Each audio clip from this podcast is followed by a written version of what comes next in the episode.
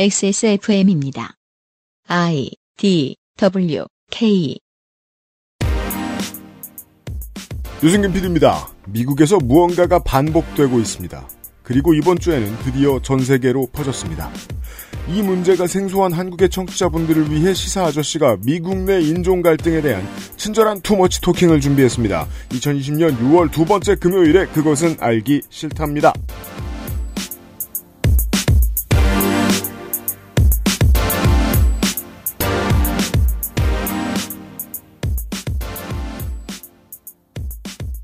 윤세민 에디터가 있고요. 네, 안녕하십니까. 윤세민입니다. 네. 지금 21대 국회 들어오면서 예를 들면 뭐 정의당이나 여당의 국회의원 한 사람을 한 한 주에서 두 주 때리기. 네. 그게 아니면은 뭐 정책적인 문제 이런 것들 들고 또 한 주 동안 또 헤드라인을 장식하고 그러는데 청취자 여러분들 듣고 계신 이번 주에 한국의 가장 어, 보수 언론이 열심히 흔들고 있는 아픈 이는 에, 대북 선전물 관련된 뉴스입니다. 삐라요. 삐라요. 네. 네. 음, 음. 근데 이제 제가 종편을 궁금해서 들여다보면서 좀 놀란 게, 야, 진짜 구태의연하고 가장 따뜻한 아랫목이란 말이에요. 좀 오래되긴 했어도. 북풍 타고 어딘가로 저 범선처럼 이렇게 멀리 가고 싶은 마음을 버리지를 못하는구나. 라는 생각이 드는 게 평생 하던 얘기를 하는 거예요. 그러니까 99년부터 하던 얘기를 하는 거예요. 네. 북한이 하자면 다 해주냐. 그것도 이제 방식이 조금 바뀐 것 같은 게 옛날에는 바뀌었나? 북한의 행동을 기다렸잖아요. 네. 이제는 먼저 행동하잖아요.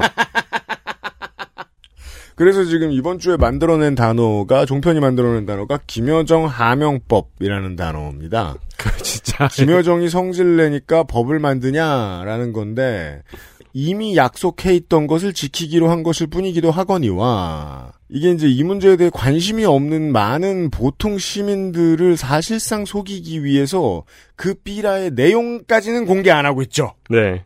일베에서도 껴주지 않는 어, 왜냐면 노잼이니까요. 너무 늙은 감성 네. 노잼 감성의 수준만 일배랑 맞는 아주 저열한 내용이고 그래서 이제 만약에 받았다고 하더라도 그 저 경기 북쪽 지역에 이제 그 북한 주민들이 이걸 받았다고 하더라도 이게 누구야? 하면서 아니, 그리고 제가 궁금한 거는 왜 네. 드론을 보냈다고 주장을 하고 네 통일부에서는 날아간 드론이 없다고 주장을 했잖아요. 그렇죠 근데 드론을 그러니까 원래 계획은 드론이 갔다가 오는 게 계획이었다고 하는데 그렇죠 그건 불법 아닌가요? 당연합니다. 간첩 아닌가요? 그 정도면? 아니 이게 이제 정치인들은 아무래도 청와대나 여당은 품격을 지켜야 되기 때문에 이런 말을 못 할 거란 말이에요. 아니 탈북 주민들이든 아니면은 탈북민 단체 활동가들이든 야당의 국회의원들이든 김여정 하명법 어쩌고 하고 계속해서 저 김포에서 저 열기구 열기구가 아니라 저 저 저거 큰 풍선 띄우려고 하는 저 사람들 그렇게 화가 나서 전쟁 나면 당신들이 가서 싸워라. 음. 그렇게 싸우고 싶으면 당신들끼리 가서 싸워라. 북한 가라. 아니, 그럴 것도 아닌 사람들이 이러고 있다는 것도 그렇고, 그게 만약에 진짜로 응원해 줄 만한 일이면 옆에서 보고 있는 김포나 파주의 주민들이 왜 이걸 못하게 하겠느냐고요. 네. 예. 디테일을 들여다보면 들여다볼수록 한심한 일이지만, 언론의 최소 절반은 김여정 하명법이라는 단어를 가지고 한국 측이, 우리 측이 비겁하다. 우리 측이 나약하다. 라는 프레임을 짜느라 정신이 없습니다. 언론이 그렇게 보여주면 그렇게 어, 보일 수밖에 없습니다. 지금도 어, 폭스뉴스를 비롯한 많은 채널들은 경찰의 폭력이 한 천 건 있으면 시민들의 그 맞받아치는 폭력 한두 건을 보여주느라 여념이 없습니다. 네. 어퍼머티브 액션, 어, 적극적인 차별 철폐에 대해서 늘 비판적이었던 언론이 있었거든요. 그리하여 미국에 있는 그 시민들은 밖에서 보는 우리보다 상황 판단하기가 더 힘들었을 겁니다. 아주 오랫동안. 네. 우리가 레드 컴플렉스 벗어나는데 오래 걸리는 것처럼.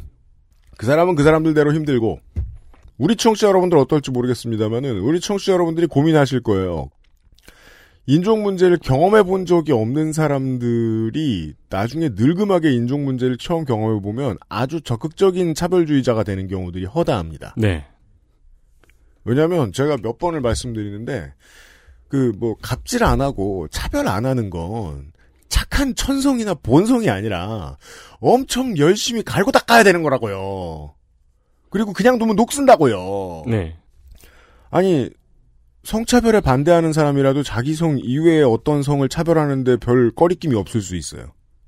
어떤 문제를 못 배웠으면. 음. 어, 어떤 인종 차별 문제에 평생 맞서 싸우던 사람도 다른 인종을 차별할 수 있어요. 그건 못 배웠으니까. 네. 배울 게 그렇게 많은 게 차별을 피해가는 일입니다.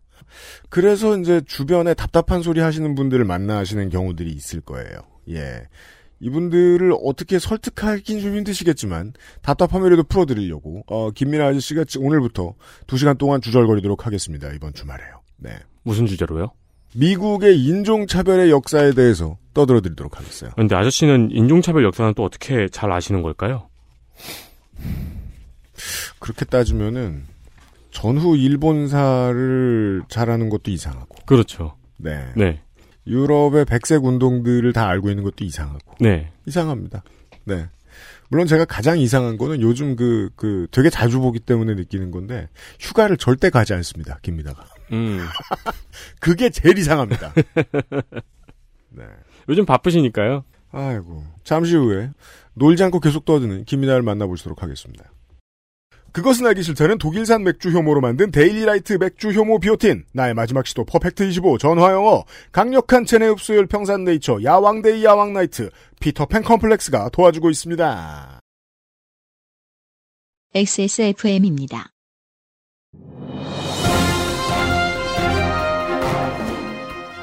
자, 전화 연결해 보겠습니다. 여보세요? 데일리라이트 맥주 효모 드셔보셨다고요? 네, 비슷한 다른 회사 제품도 먹어봤는데요. 분말이라 역하고 먹기가 많이 불편했거든요. 근데 데일리라이트 맥주 효모는 알약이라 먹기도 편하고요. 냄새가 없어 그런지 애들도 잘 먹더라고요. 이거 먹고 나서 우리 남편은 글쎄 이마선을 따라서 참 야야야! 끊어! 끊어! 야! 끊어! 아, 통화 연결이 고르지 못하네요. 들을 말씀은 아직 많이 남아 있는데 아쉽습니다. 말할 수 없는 고민 직접 확인해 보세요. 데일리라이트 맥주 효모.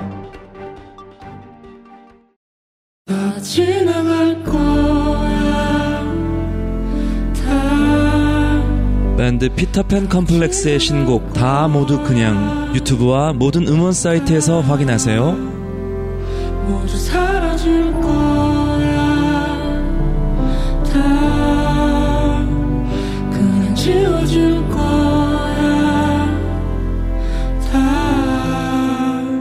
지금까지 피터팬 컴플렉스의 신곡 다 모두 그냥이었습니다. 유튜브와 모든 음원 사이트에서 확인하세요.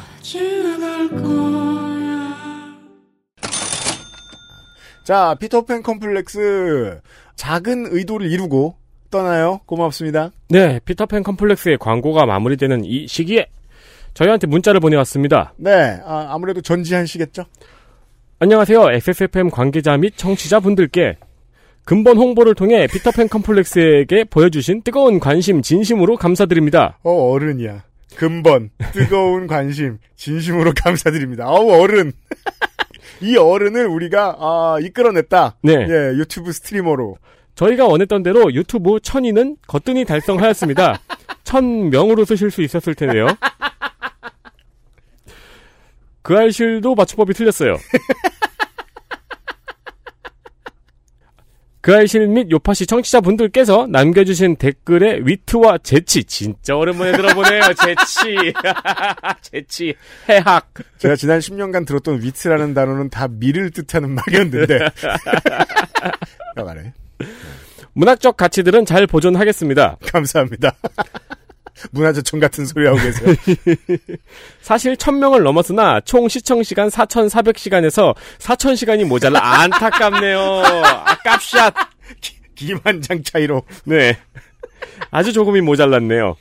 4400시간에서 4000시간이 모자라 아직 정상적인 유튜브 크리에이터로서의 자격은 부여받지 못했습니다.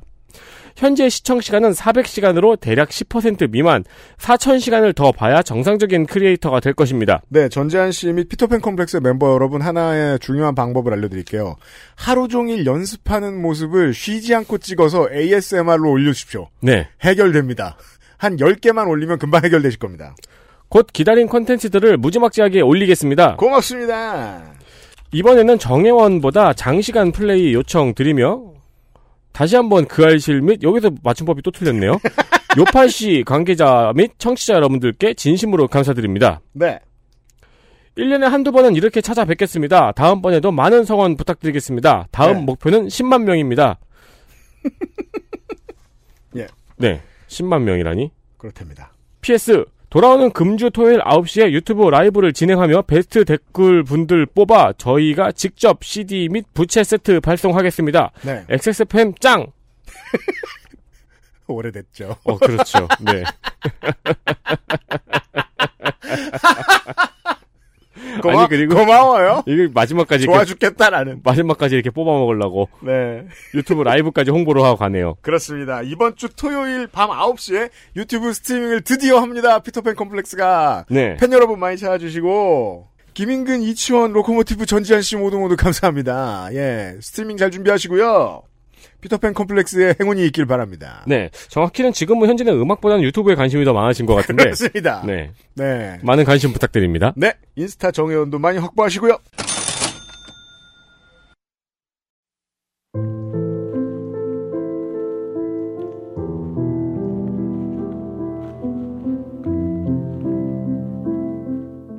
양산평 시사평론 민하문구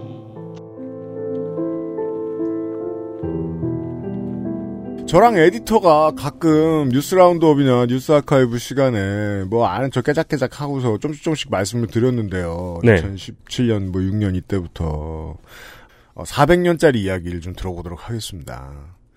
김민하 씨 사일수예요. 400년짜리인데 음. 사실 저도 이걸 쓰면서 고민을 많이 했습니다. 400년을 full story로 할 것이냐, 음. 예, 아니면 68년부터 할 것이냐, 뭐 예, 92년부터 할 것이냐. 또 아니면 400년 중에 조금 조금씩 하이라이트만 이제 할 것이냐. 음. 저는 이제 하이라이트만 했습니다. 그렇습니다. 하이라이트로 2시간이 찹니다. 아닙니다. 이거 금방 끝납니다. 이거 40분이면 끝나죠, 이거. 2000 40분 금방 그 끝나죠. 이거. 3년째 거짓말을 쉼 없이 일삼아. 뭐 탈북민 단체야? 예, 금방 끝나 이거. 뭐 별 내용도 아니에요, 이거. 아, 2016년에 I Can Breathe라는 구호가 처음 등장했을 때는요. 이게 신기했단 말입니다. 아, 드디어 여러 인종이 동조해서 시위에 참여해주는 집회를 처음 본 거예요. 네. 와, 미국이 저런 걸 다 해? 근데 지금 2020년에 와서는 어, 심지어 이 model minority라 불리는 어, 비웃음의 대상이 되는 동양인들도 대거 튀어나오고 네. 지금 코리아타운 한인들도 집회 조직했었어요. 어, 규모가 더 커지고 촛불 집회를 하고 비폭력 집회를 하고 경찰들이 무릎을 꿇고 자빠지고 뭐 오만 다 독특한 양상들이 많이 나오고 있습니다. 아, 미국은 집회 시위 안 하는 줄 알았는데 이렇게까지 크고 발전된 형태들이 나올 줄 몰랐어요. 미국도 뭐 한다면 하죠. 네. 한다면 합니다, 우리는. 우리 뭐 태어나기 전에나 그런 거 있는 줄 알았는데 반전 운동할 때나 네, 한다면 한다. 그 지금 시위하는 거 보면은 몇 달 전에 그 코로나 때문에 lockdown 있을 때 lockdown 해제하라고 시위했던 거 있잖아요. 네, 우리 시위도 아니었어요. 예, 우리 트럼프 지지자들이 또 무장하고 나와가지고. 네. 건수만 노리고 있어요. 한 번 어디 한 번 이거 모처럼 방탄조끼도 사고 이거 군복도 샀는데 이거 한 번 해야 되는데 이런 건수만 있으면 나. 생각해 보니까 거기는 군대 갔다 온 사람 되게 적잖아. 그러니까요. 그러니까 우리가 집에 있는 게 아니잖아 그냥. 네, 우리가 보기엔 가소롭죠. 나, 나- 저만 해도 특수부대 출신인데 그렇죠. 그렇죠. 민원의 최전선에서 네. 예, 공익근무요원 특수 특수부대 출신인데 저같이 잘 챙겨오면 한 줄짜리 군복도 있잖아요 집에. 예, 네. 저같이 아, 우리는 군복이라고 구- 군복이지만 네. 이제 또 어떻게 보면은 음. 네, 군복 군인이 되기 위한 군복이라기보다도 관에 갈 때 입는 관복이다. 네. 아, 관아에 들어갈 때 관복을 입고 네. 이, 이? 뭐 아무튼 예, 그런 건데 음. 아무튼 뭐 이게 이제 조지 플로이드 씨의 사망 사건과 관련해서 이제 여러 가지 얘기들을 각자 하고 있는데 네. 제가 이렇게 쭉 무슨 얘기를 하고 있나 이렇게 쭉 보니까 약간 이 조지 플로이드 씨의 이제 이 사건이야말로 음. 어 어떤 본질이다 이렇게 얘기하는 사람들이 미국에 많이 있는 것 같습니다. 이 지금까지의 인종차별 문제나 이런 것들이 음. 미국에 있었단 말이에요. 어, 있었는데 사실 과거에 이제 해결된 문제인 것처럼 얘기하면서도 음. 그런데 또 현실에서는 똑같은 문제가 일어나면 이게 또 과거와 같은 인전, 인종차별의 사례는 또 아니잖아? 이러면서 좀 회피하는 이런 모습도 보이고 여러 가지로 이제 지금까지는 사실 이제 남의 다리 긁어 왔는데 네. 조지 플로이드 씨 사건은 그렇지 않다. 이걸 보여주는 이제 시위들이 이제 일어나고 있습니다. 네. 그렇습니다. 그래서 이 사건의 특징이 뭐냐 이걸 한번 우리가 볼 필요가 있다는 거죠. 그러니까 이게 조지 플로이드 사망 사건의 특징은 이제 뭔가 반복되고 있다라는 느낌을 사람들에게 주고 있다는 겁니다. 네. 이 상황이 반복되고 있다. 네. 사실 이제 블랙리스 메러라는 구호 자체는 이제 2012년부터 시위에 이제 등장했다라고 하는데 음. 그 이전에도 사실 계속 이제 그 어, 뭔가 아, 흑인이 또는 유색 인종이 뭔가 이제 범죄에 연루된 거와 같은 이런 상황들 때문에 과잉 진압의 대상이 되고 그걸 통해서 사망을 하고 이런 사건들이 많이 있었어요. 네.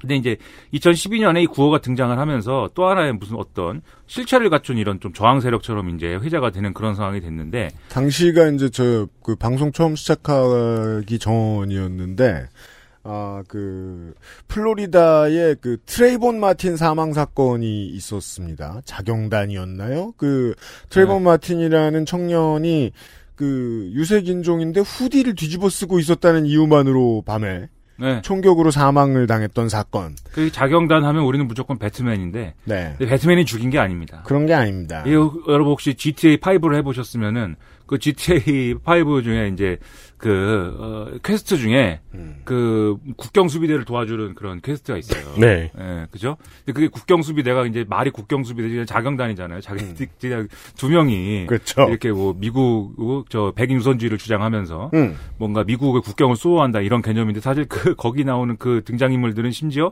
어 미기 백인 주류도 아니잖아요, 그죠? 미국 말 잘 못하고 음. 예. 뭐 다른 멕시코 말 같은 거 하고 있는데 미국을 수호한다고 하는. 그 이 트레이본 마틴 사건의 경우에는 그 법원에 가서 이 살인자들이 무죄를 받았어요 또.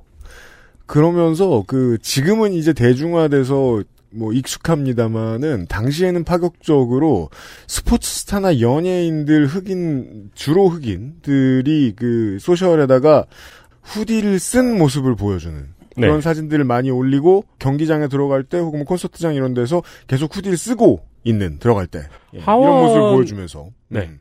하원 의원이 후디를 쓰고 연설을 하기도 했었죠. 음. 네, 그렇죠. 그리고 여기서도 후디를 팔지 않았습니까? 그렇죠. 네. What? 그건 3년 뒤의 일입니다. 예. 아무튼 이 그런 사건을 시작으로 해서 이제 구호가 이제 생겨났는데 그 예. 이후에도 계속 매년 예, 매년 그리고 1년에 두어 번씩 계속 유사한 사건들이 벌어졌어요. 그렇습니다. 그래서 이게 벌어질 때마다 뭔가 시위도 하고 저항도 하고 이렇게 했는데 음. 바뀌지 않았단 말이죠. 네. 바뀌지 않았고 심지어 아까 말씀드렸듯이 그 인종차별의 뿌리는 또 깊고 오래됐기 때문에 음흠. 이런 게 반복되고 있는 상황에서 이제는 이제 끝내야 된다. 아, 이런 이제 좀 반성을 불러일으키는 사건이었던 게 이제 조지 플로이드 사건인 거고 그렇습니다. 이게 첫 번째 이 사건의 특징입니다. 그리고 두 번째는 더 이상 될 핑계가 없다는 겁니다. 더 이상 될 핑계가 없다. 네, 그러니까 과거에 지금 쭉 말씀드린 그런 사건들의 경우에는 뭔가 이게 전형적인 우리가 흔히 생각할 수 있는 어떤 어 이상적인 뭐 이상적이라고 얘기하면 뭐하죠? 아주 전형적인 어떤 인종차별의 사건은 아니다라고 백인 주류 사회와 그다음에 이 경찰과 그다음에 이 어, 블랙 립스 메러가 너무 오버하는 거 아니냐라고 생각하는 극우주의자들이 계속해서 얘기를 해왔어요. 네. 이게 뭐냐면 뭐 피해자가 예를 들면 총을 맞거나 뭐 이렇게 경찰에 의해서 과잉 진압을 당할 때 예를 들면은 어떤 뭐 어, 의심을 살 만한 어떤 행동을 했다 또는 범죄에 어느 정도 연루가 돼 있는 사람이었다. 전과자였다. 그렇죠. 과거에 전과가 있었다. 그리고 피해자가 거구에 이런 과잉 진압 수단이 아니면 진압이 뭐야 저어 이제 대응을 할 수 없는 경찰이 대응을 할 수 없는 그런 신체 조건을 갖추고 있었다. 뭐 여러 가지 얘기를 해가면서 그리고 심지어 가해자가 100% 백인이 아니다. 예, 히스패닉계 미국인이다. 그래서 좀 전형적인 인종, 심지어 경찰 중에는 흑인도 있었다. 뭐 이렇게 계속 이런 얘기를 하면서 우리가 상상하는 백인이 흑인이라는 이유만으로 어떤 흑인을 죽인 사건이 아니야라고 설명을 해왔어요. 요리조리 빠져나가고 있었다는 거예요. 92년 429에 이제 그 도화선이 되었던 어, 로드니 킹 폭행 사건에서도 로드니 킹 그 양반도 어떠한 혐의를 가지고 달아나던 중이었거든요. 그렇죠.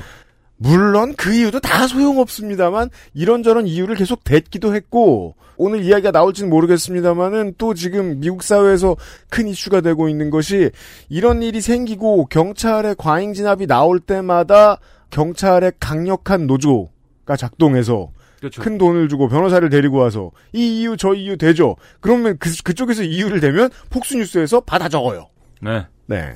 경찰 노조 그 기사도 많이 나왔는데 미국의 이제 경찰 노조의 경우에는 상당 부분 이제 정치화되어 있는데 경찰 권력이라는 게 사실상 백인 위주로 뭐 돼 있기 때문에 그거 뭐 당연하겠죠.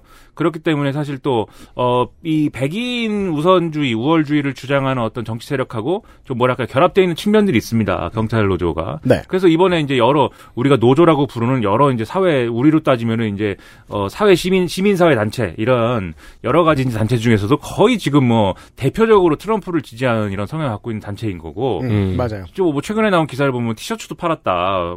Make America Great Again 이거를 MAGA티를 팔았다. 예, 뭐 이런 얘기도 나오고. 네. 예, 티는 우리도 많이 파는데 그죠? 네. 예. 많이 팔고요. 예. 아, 12년부터 지속됐다는 점에서 그 더 이상 댈 핑계가 없다는 다른 형식으로 표현할 수 있어요. 미국 민중이 이제 드디어 저들의 수를 거의 많이 간파한 것 같다.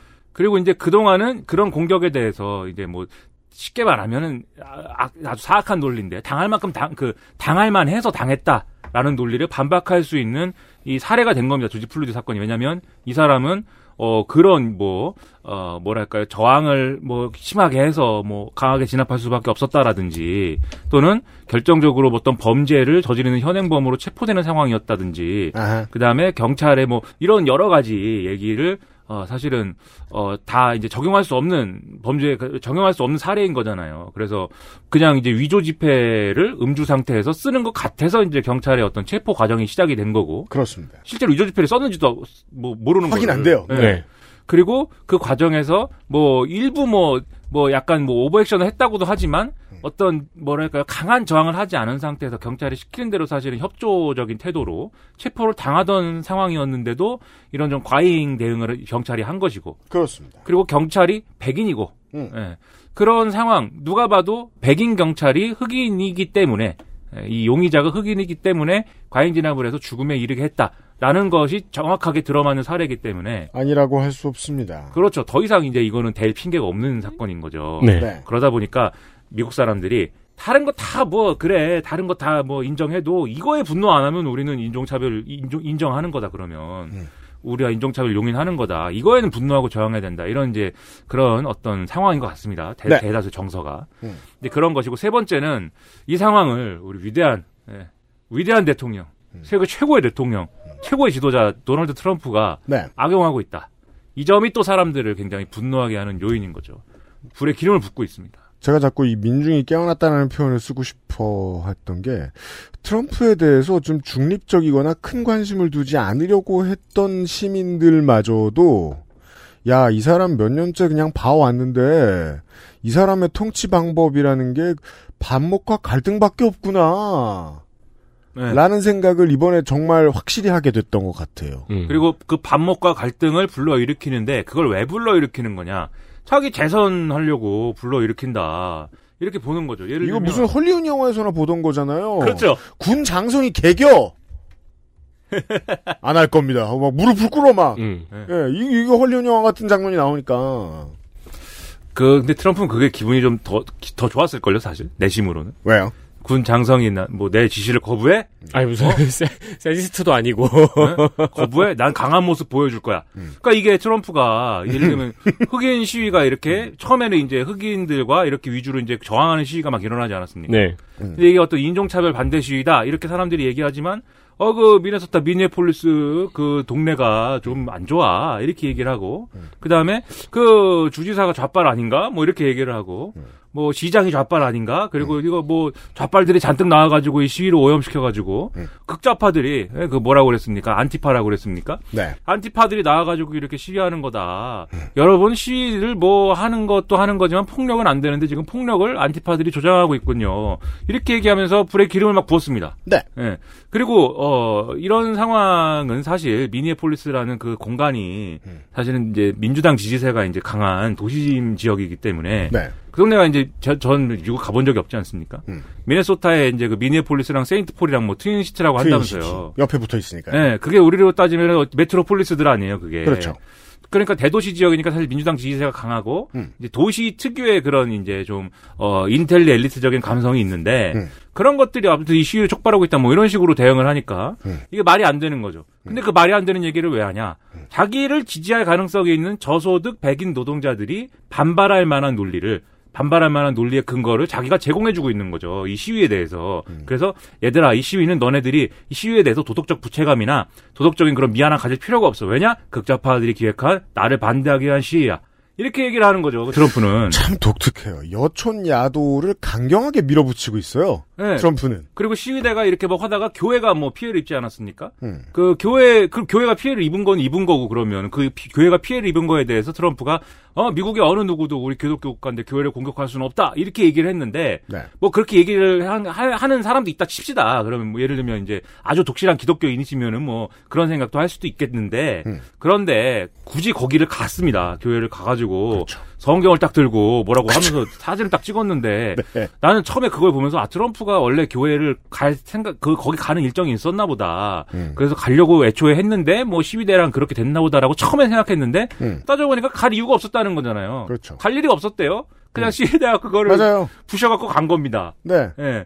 그왜 갔습니까 거기를?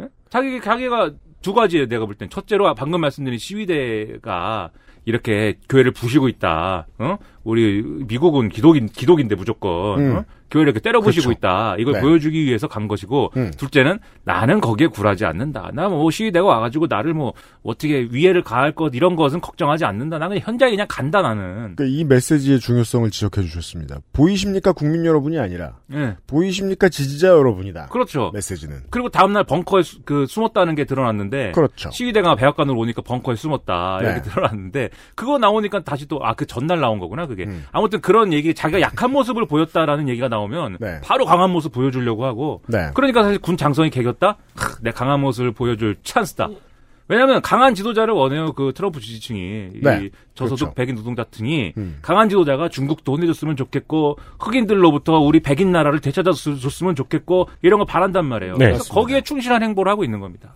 그렇습니다. 이러니 네. 사람들이 화를 안 내겠습니까? 그래서 그 교회 앞에 저 트럼프가 저 성경을 이렇게 흔들어요? 예. 이 장면만 이렇게 멀리서 보고 있으면은 왠지 막 그 39,500원 원 플러스 원 이렇게 말하고 있는 것처럼 들립니다. 기자들이 얼마나 황당했겠어요. 기자들이 뭐라고 질문했는지 아십니까? 그거는 네 거니? 이렇게 질문했습니다. 성경은 왜그 주변에 성경 있어 없어? 질문을 할게 없잖아요. 거기를 뭐 이유도 없이 가가지고 그러고 있는데 그 성경은 당신 건가요? 이럴 수가 있습니까? 나라가 이게 뭡니까 이게? 그죠. 또 그 나라 기자들이 점점 침잠하고 있는 게 뭐냐면 이 대통령이 허구한 날 부른 다음에 자꾸 대답을 안 해주니까 네. 날카로운 질문을 점점 못하게 되기도 하는 것 같아요. 이 출입 기자들이. 뭐 질문 나가라 그러고, 예. 너 오지 말라 그러고. 그럼 내가 안 잘릴 질문 뭐가 있지? 성경 잘 건가요? 그 큐티인가요? 그렇다. 네. 네. 이 역사를 알아봐야 되겠다. 이제 우리가 왜 이런가? 네. 그래서 방금 말씀드린 이 세 가지 사연들이 음. 사실 처음 있는 일도 아니라는 겁니다. 그러니까 이게 그래서 사람들이 더 분노하는 거예요. 네. 이게 뭐 세상이 하나도 안 바뀌었구만. 그러니까 자기 사회 커뮤니티에 대한 부채감들이 사회적 부채감들이 발현되는 거죠. 안 바뀌었구만. 그러면 과거에는 그러면 어떤 일들이 있었기에 이게 안 바뀌었다라고 생각들을 하는 거냐. 이걸 음. 우리가 알아보기 위해서 타임머신을 타고 500년 전으로 이제 돌아가 본다 이겁니다. 500년 전인가? 뭐 600년 전인가? 네. 음. 모르겠습니다. 조선왕조 600년. 조선왕조 600년 동안 우리는 뭐지?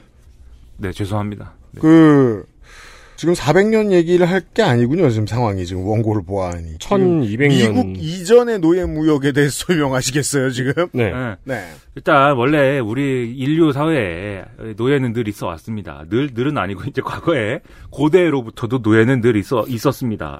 사회- 따르면 지금도 수천만 명이 노예로 살고 아, 있습니다. 그렇죠. 사실상 네. 음. 인신의 자유가 없는. 네. 근데 이제 노예 무역 이런 것들이 이제 뭐 8세기부터 시작됐다 이렇게 보는 시각도 있지만 아하. 본격적으로 어, 이 유럽을 중심으로 한 일반화된 어떤 노예 시장이 형성이 되고 그걸 중심으로 무역이 시작된 것은 이제 아 16세기다라고 볼 수가 있겠습니다. 그리고 이 노예 무역의 어떤 중심적인 대상은 아프리카 출신의 음. 흑인들이었던 거죠. 그리고 네. 여기서부터 사실 이제 백인 주류 사회의 흑인 차별이 이제 시작이 된 건데 초기 식민 사업과 대항해 시대. 예. 그때 왜 그랬냐면은 사탕수수 때문이었어요. 네. 예? 그러니까 사람들 여러분 이 당을 멀리 하십시오. 네. 사탕수수를 손 이상은 반대합니다. 오랜 청취자 여러분. 음. 아 그래요? 사탕은 좋은 거, 설탕은 좋은 것이다. 이렇게 네. 설명하고 있죠. 저도 모처럼 여기 와서 콜라를 마실까도 생각했지만 음. 네, 이 당을 멀리 하기 위해서 그게 탄산수를 마시고 탄산수로우시네? 있어요. 네. 음. 탄산수 요즘에 탄산수 많이 먹고 있어요. 음. 네. 당을 줄이기 위해서. 네. 그러니까 설탕을 줄여야 됩니다. 사탕수수를 유럽이 적극 소비합니다. 네, 두 가지였어요. 사탕수수로 설탕을 만든다. 음. 설탕을 만들어 갖고 달게 먹어야겠다 이제부터. 네. 단 거에 장사 없어요. 음. 그다음에 두 번째, 이거 사탕수수를 가지고 정제해 가지고 럼주를 만들어서 마셔야겠다. 네. 예, 취하는 거에 장사 없어요. 럼입니다. 예, 그래서 두 가지를 해야 되니까 사탕수수를 많이 재배를 해야 되겠는데, 아니 400년 전부터 설탕을 썼던 사람들이 예, 요즘 보면서 느끼는 요즘 외신을 보면서 느끼는 건데 왜 커피 믹스 하나를 개발을 못 해가지고 이렇게 찌질된 거야. 커피 믹스 없다며요 이 양인들이 아무튼 예, 뭐 그런가? 예. 사탕수수를 어디다 쓴 거야. 한국 사람들은 보자마자 커피 믹스부터 만들었을 건데 탈지분이 어디 있느냐. 네. 예, 그게 뭐 그래서 서- 이 사탕수수를 재배를 해야 되겠는데 두 가지가 맞아야 됩니다. 기후와 토양 뭐 이런 환경적인 조건이 맞아야 되고, 네. 그 다음에 야 이걸 재배하려면 그냥 한 사람이 우리 뭐 가서 밭 내고 이래갖고 되는 게 아닙니다. 대량으로 사람을 집어넣어가지고 일을 시켜야지 이게 사탕수수가 재배가 돼요. 네. 대량으로. 그러니까 이제 노동 집약적인 이런 산업이 됐단 말이에요. 사탕수수 재배라는 게. 네. 그러다 보니까 노동력을 이제 좀 동원해야 되겠는데 그렇게 하려다 보니 우리 위대하신 귀족 여러분은 이걸 할 저기가 정신이 없으시고 음. 하다 보니까 아 노예를 사와 가지고 이제 이 플랜테이션 아이디어. 네, 노예한테 일을 시켜야겠다. 이런 생각을 하게 됩니다. 그럼 노예가 갑자기 어디서 튀어나왔느냐? 이게 원래 이제 아프리카 지역에 거기도 이제 여러 가지 국가들이 이제 있어 이 흥망성쇠가 있지 않습니까? 네. 아프리카 문명에 흥망성쇠가 있어요. 네. 근데 어디에나 제가 노예는 있었다라고 말씀드렸다시피 그 아프리카의 흥망성쇠한 문명에도 노예가 있었습니다. 네. 근데 이제 물론 이게 노예가 있었던 시기마다 좀 처우가 다르기도 하고 그랬어요. 뭐 어떤 시기에 아프리카 지역에 있는 그 아프리카 문명의 노예들은 뭐 예를 들면 특정 시기에만 이제 노예가 되고 음. 그 시기를 지나면은 뭐 자유인이 다시 되고 그다음에 노예인 신분인 노예 신분인 어떤 그런 과정에서도 법적 보호를 받는다든지 그리고 노예 그렇기 때문에 노예 신분이 대물림되지는 않는다든지 이런 여러 가지 지금의 우리가 흔히 생각하는 노예와는 다른 조건들이 있기도 했어요.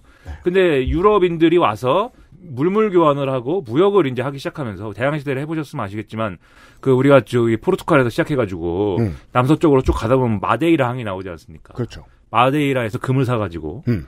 예, 어, 사, 사가지고 이제 리스본에다 팔고 아, 네, 그렇죠. 예, 다시 또 금을 사고 음. 아니면 아테네로 가서 미술품으로 바꿔 먹고 후추든 뭐든. 네. 후추는 이제 좀 길어지고 얘기가 예, 이, 이 얘기를 해주셨는데, 어, 문학인하고 이제 문명 얘기를 하면서, 어, 그, 말리 제국과 송가이 제국에 대한 이야기를 했습니다. 음. 네. 고도로 발달된 말리제요? 문명을 가지고 있던, 어, 그 나라의 사람들 중에도 노예가 있었고, 네. 예. 요런 루틴을 설명을 해주셨어요. 예, 말리제는 요 앞에 말리 제국. 말리제 말고.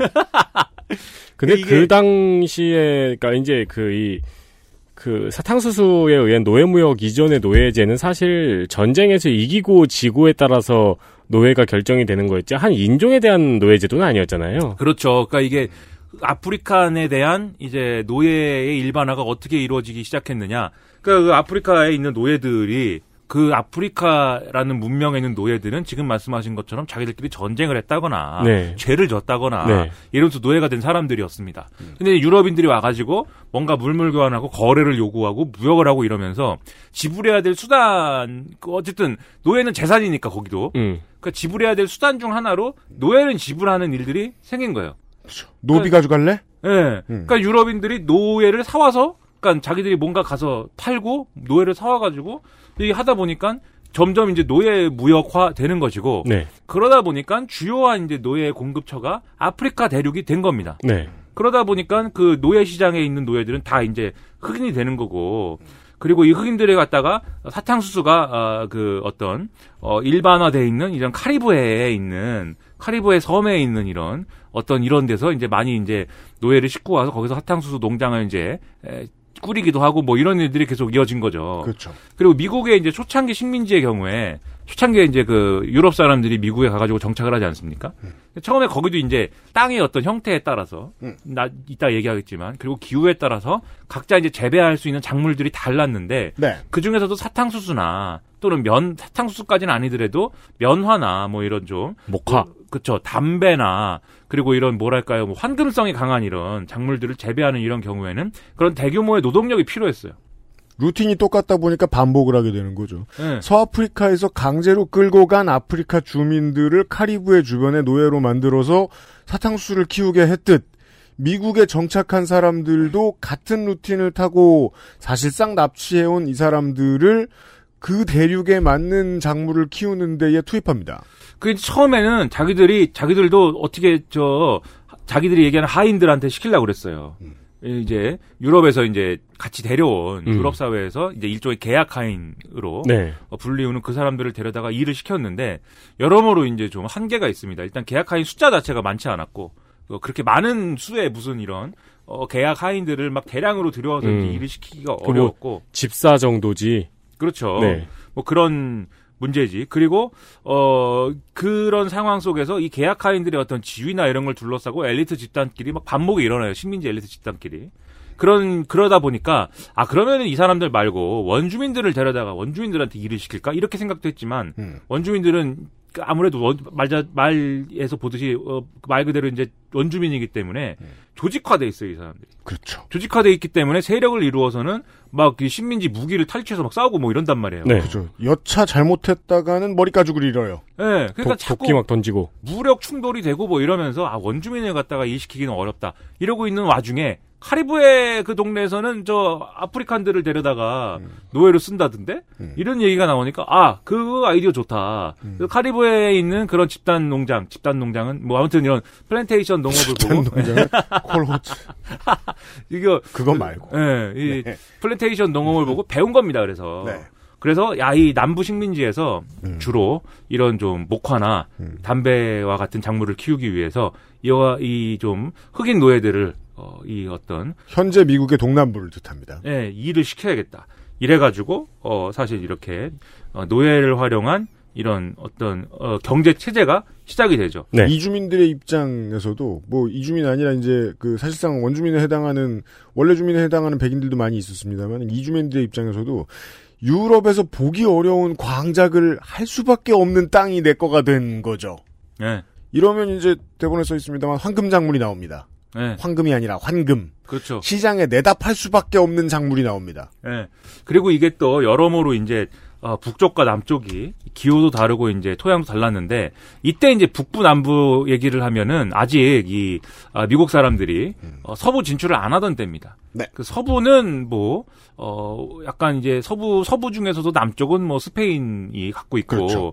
뭐 북쪽은 누가 갖고 있는지 잘 모르겠고 영국이 갖고 있고 음. 그다음에 중부 일부는 프랑스가 갖고 있고 뭐 이런 상황이에요. 그래서 네.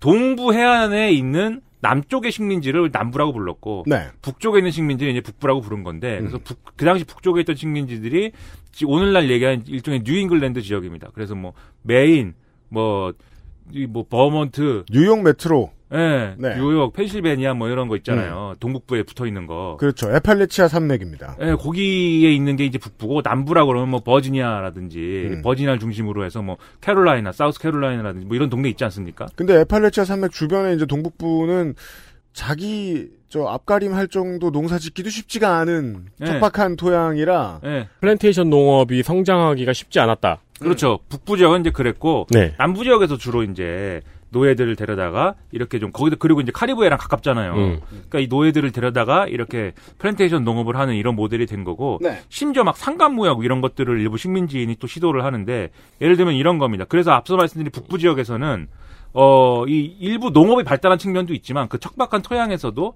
사실 키울 수 있는 작물들이 없지는 않으니까 대부분 그건 이제 먹고 사는데 소요가 되고 뭐 이렇게 어디 내다 팔거나 이러기엔 좀 부족한 정도의 음. 산출이 나오죠. 음. 그래서 그런 것들을 키우긴 하지만 간의 수공업이나 이렇게 제조업으로 넘어가는 기반들이 형성이 되는 데가 이제 북부예요. 네. 그래서 그 동네에서 이제 사탕수수나 이런 걸 가지고 럼을 만듭니다.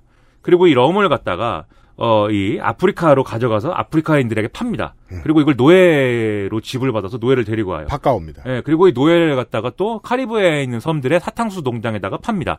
그리고 대신에 사탕수를 사요. 사탕수를 사서 다시 뉴잉글랜드의 럼죽 공장에다 집어넣습니다.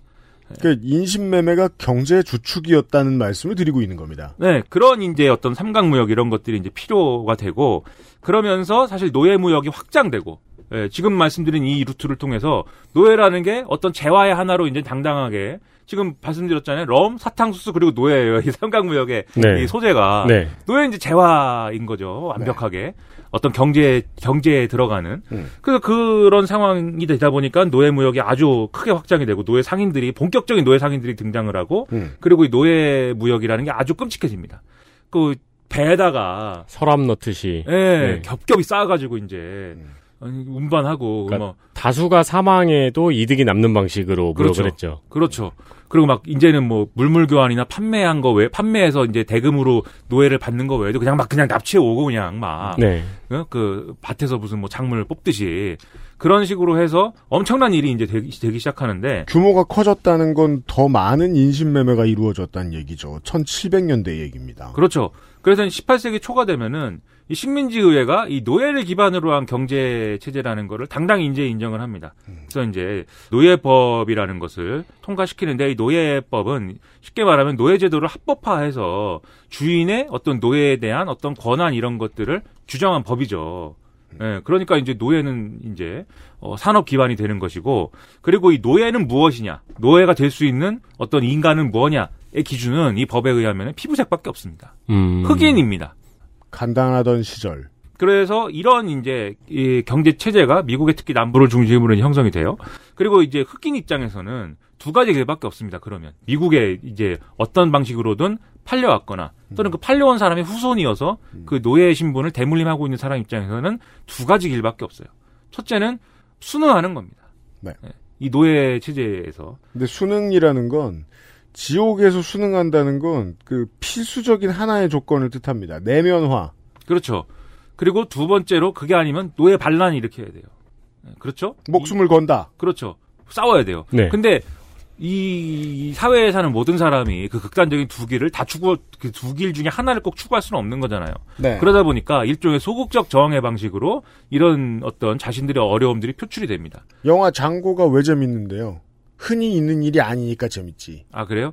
D는 묵음이어서 재밌는 줄. 디장고. 예, 드장고. 왜냐면 그 장고가 채찍으로 백인들을 때리잖아요. 예, 예. 음. 흔한 일이 아니니까. 그렇죠. 반란이라는 것은. 그렇죠. 그럼 보통 내면화 시키면 어떻게 되느냐? 그 흑인 특유의 그 흑인 노예 특유의 태도가 정형화됩니다. 그게 뭐냐면 주인이 있으면 그 백인들에 대해서 공산한 태도를 취하면서 나는 잘 모르겠다는 듯이 머리를 긁으면서 이를 드러내고 웃는 그래야 안 때리니까. 그렇죠. 이런 태도가 내면화되고 그것이 다시 흑인 일반의 이미지가 되고 흑인들은 음. 멍청해 이렇게 되는 겁니다. 그리고 흑인들이 또 이 노예 생활을 하면서 어, 자, 이게 개 같으니까 일을 뭐 안 해버려요. 네. 근데 일을 너무 대놓고 안 하면 안 되니까 이런 공손한 태도를 깔고 아 저는 일을 잘 못해서 예, 이러면서 잘 이- 실질적인 태업을 합니다. 네. 그럼 이게 또 이미지가 노예 흑인에 대한 이미지가 그 노예의 연장선에서 흑인들은 게으르고 일을 못해 이렇게 형성이 된 거예요 백인 주류 사회에서. 그죠. 인류의 멍청함이죠. 예, 흑인은 열등해. 그 이런 이미지가 지금도 있습니다 흑인에 대해서. 사실 뭐 그런 이미지가 이제 그런 게 원인이 되었다기보다는 저들이 노예가 될 수밖에 없다고 합리화를 시키는 과정에서 그렇죠. 나온 거겠죠. 그렇죠. 그게 이제 일종의 순환 논리가 네, 되는 서로 거죠. 만나는 거죠. 필요에 그렇죠. 의해서. 네. 네. 그리고 일, 이때도 자유 흑인들이 있긴 했습니다. 뭐냐면 이제 도망을 가서 북부로 도망을 갔거나 음. 음. 노예제가 없는 음. 그런 주로 도망을 갔거나 그 다음에 주인이 엄청나게 좋은 주인이어서 이제 풀어줬거나 네. 또는 자기가 돈을 어떤 방식으로든 마련해서 스스로의 신분을 뭐 샀거나 스스로가 스스로를 샀거나 네. 그래서 이제 자유흑인이 된 경우도 있지만 이런 경우에도 자유흑인들이 백인들과 동등한 어떤 처우나 이 어떤 사회적 지위를 누리기는 어려운 것이었고 그럴 리가도 없고. 그렇죠. 그렇죠. 공업지대에 가서 어마어마한 고용 불안에 시달리게 됩니다. 그렇죠. 그러니까 극빈층 전담이 돼요. 그렇죠. 도시에 가서 인간 같지 않은 삶을 살면서 음. 하루하루를 이제 이어가는 예? 생명을 이어가는 이런 삶을 살기도 하고 그리고 북부에서조차 흑인에게는 참정권이 없었고 공립학교에 다닐 수도 없었고 그래서 극빈층에 갇혀 있는 이런 수모를 당하면서 살아야 됐다는 거죠. 그래서 그때 그런 말이 나왔죠. 그 북부의 노동자 자유인 흑인보다 남부의 노예가 더 행복하다. 그렇죠. 왜냐하면 주인이 잘해준다 남부에서. 네. 그게 남부인들의 그 자존심이었습니다. 네. 어, 유색인종 중 가장 많은 숫자를 미국에서 차지하고 있는 지금 이 후손들의 삶의 기반이 어떻게 이루어지게 되었는가에 대한 설명을 드렸습니다. 네. 4분의 1을 40분 동안 해놓고 뭐? 어째? 4분의 1밖에 안 했어요? 아니, 거의 다 했죠. 90% 했습니다, 이제. 원고는 한참이 남았습니다. 네, 90% 했어요. 이거. XSFM입니다.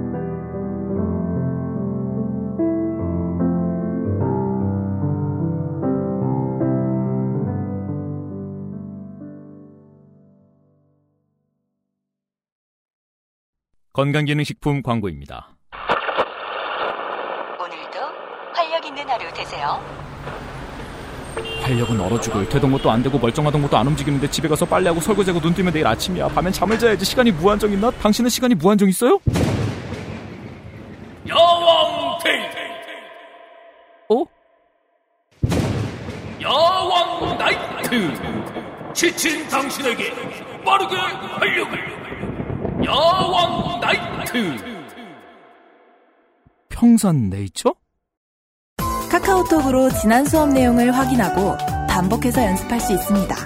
늘어난 실력을 매일 알려주는 전화 영어. Perfect 25.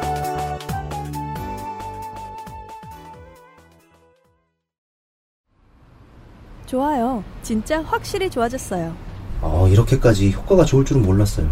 자신감이 생기니까 어제는 소개팅도 했다니까요. 아, 저한테 진짜 잘 맞는 것 같아요. 저 이거 먹으니까 세상에나. 아, 저 이마선을 따라서요. 잠먹. 야야, 잠만.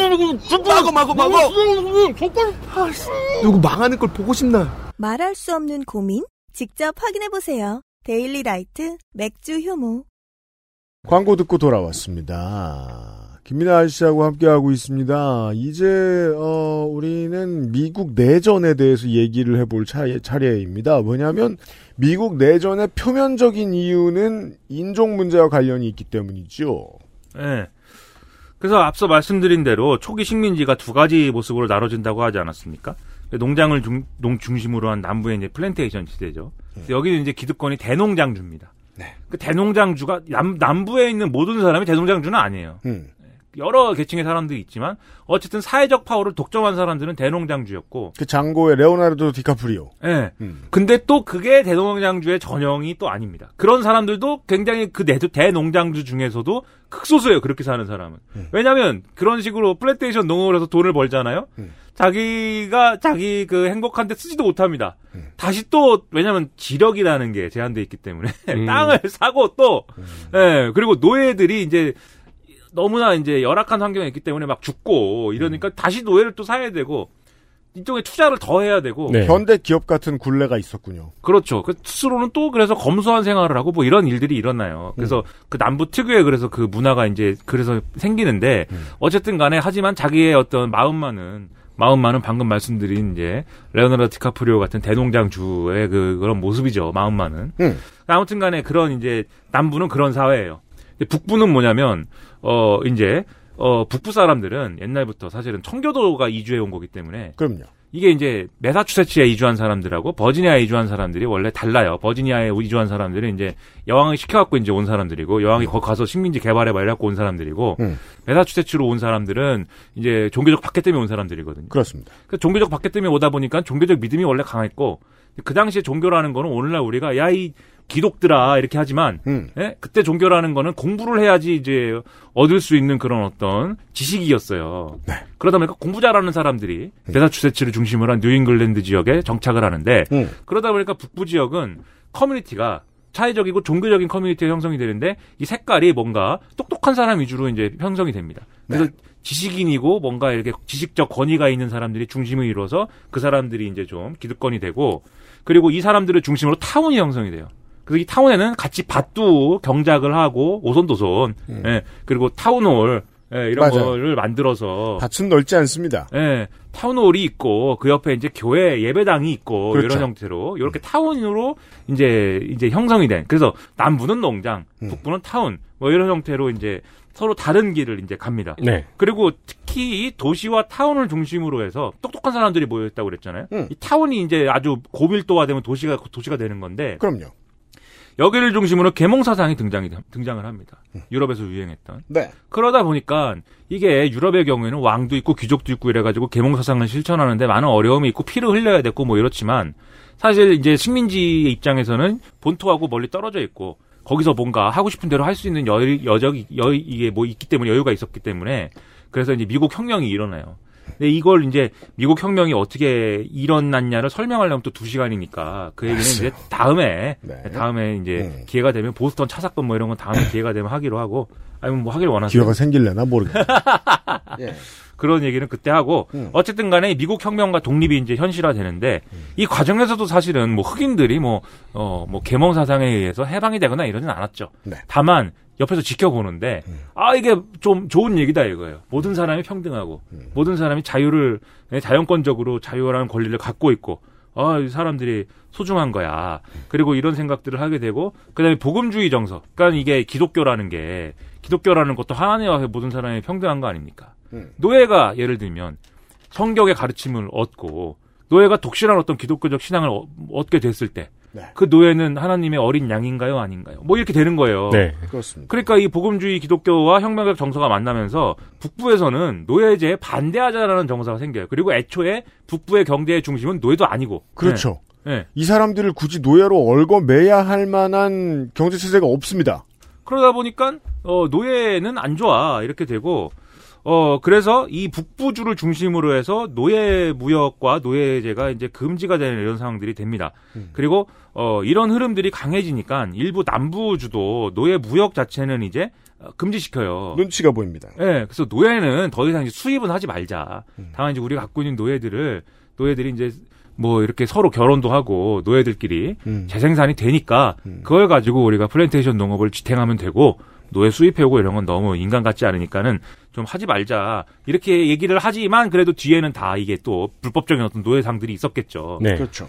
변화의 어떤 흐름들이 이제 생겨나는데 하지만 마지막까지 이제 어 이 양보할 수 없었던 게 에, 남부의 노예제를 중심으로 한 경제 체제는 이건 이건 무너질 수가 없는 거죠.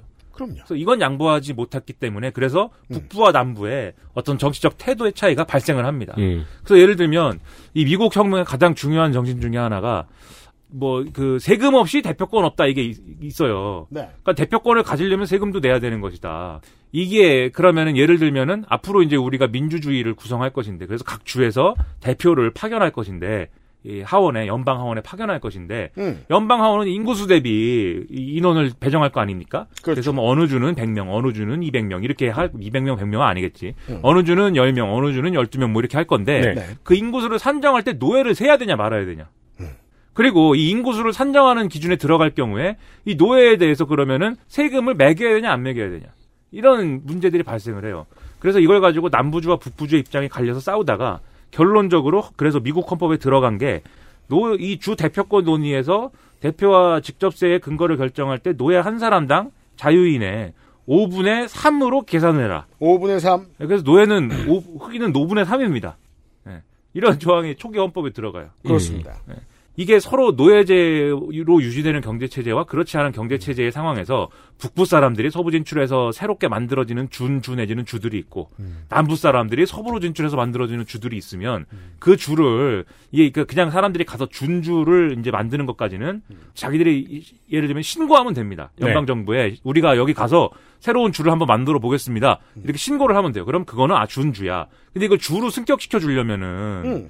결정을 해야 되거든요. 주로 승격해 줄 거냐 안, 안 해줄 거냐. 심사를 해야 되는군요. 그렇죠. 문제는 뭐냐면 연방 상원의 경우에는 각 주가 동등한 권한을 갖는다는 겁니다. 각 주별 두 명을 똑같이 파견해요. 음. 그래서 50개 주면 100, 100명 연방하원 총수가. 인구가 뭐 이쪽에 천만 명, 이쪽에 두 명이어도 그렇죠.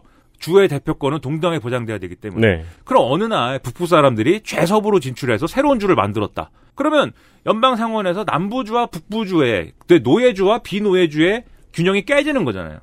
그러니까는 새로운 주를 승격을 시켜줄 때는 균형을 맞춰야 됩니다. 음. 노예 주와 비노예주를 균형을 맞춰서 하나씩 승격을 해줘요. 국민의당이 막 생길 수 있는 거네요. 서부에. 예. 그러니까 뭐가 생긴다고요? 그 따라서 반반으로 늘어나는 거예요. 계속해서.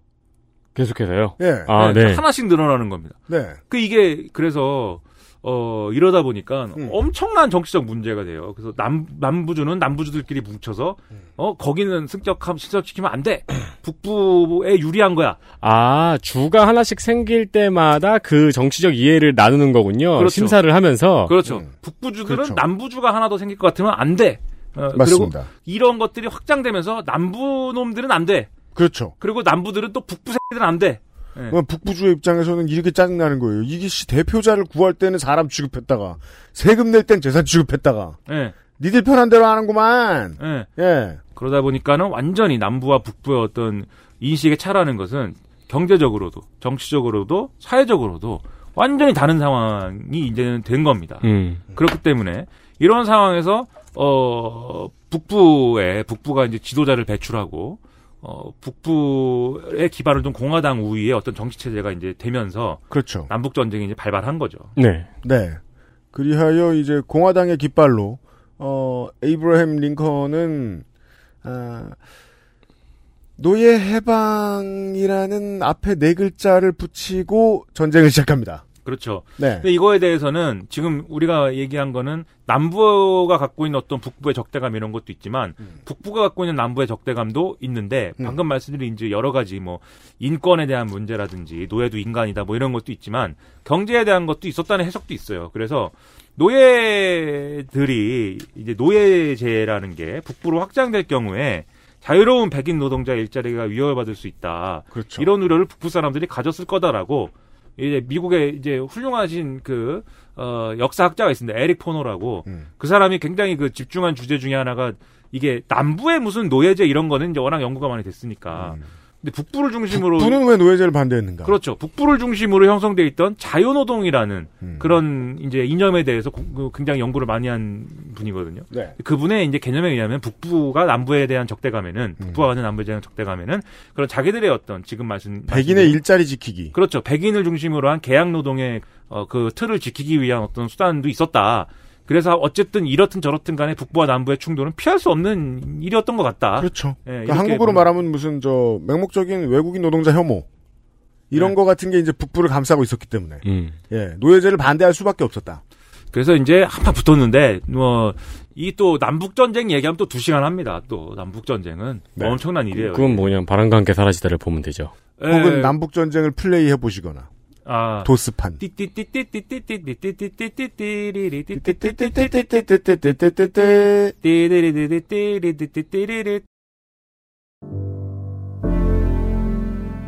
거기서도 이제 그 동부의 버지니아를 먹으면은 유리해지는 건가? 뭐 네. 자꾸 이제 그 뭘 수급을 해주니까. 그리고 이제 마지막엔 점수 떨어집니다. 아 그래 그렇군요. 네. 아, 그 과거에 그냥 그, 그 칼라로 잘 안 나와가지고 CGA, EGA로. 맞아요. 반도 안 했는데 여기까지 왔죠. 예. 한 시간 지났잖아. 예? 아이 금방 끝나 이거 한, 이제 한 10% 남았는데. 아, 10%가 남다뇨? 전쟁에- 50%가 남았는데. 남북 전쟁의 경과에 대해서 설명을 해드린 바 어, 금요일 순서는 여기까지 해서 접어야 될 것 같습니다. 아 그런 거예요? 네. 내일 이 시간에 이 재건 이후 아 지금 금요일이에요? 네. 목요일 아니고? 미국 재건 이후 토요일부터는 이야기를 좀 더 해보도록 하겠습니다. 트럼프까지에 대한 얘기요. 시사 아저씨였고요. XSFM입니다.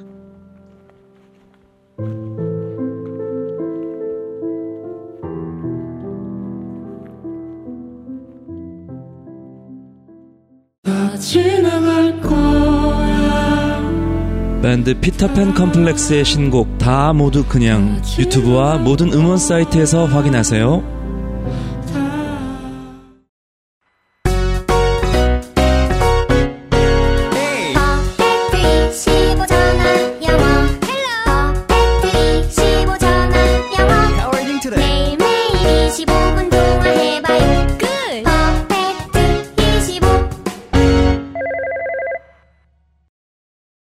건강기능식품 광고입니다.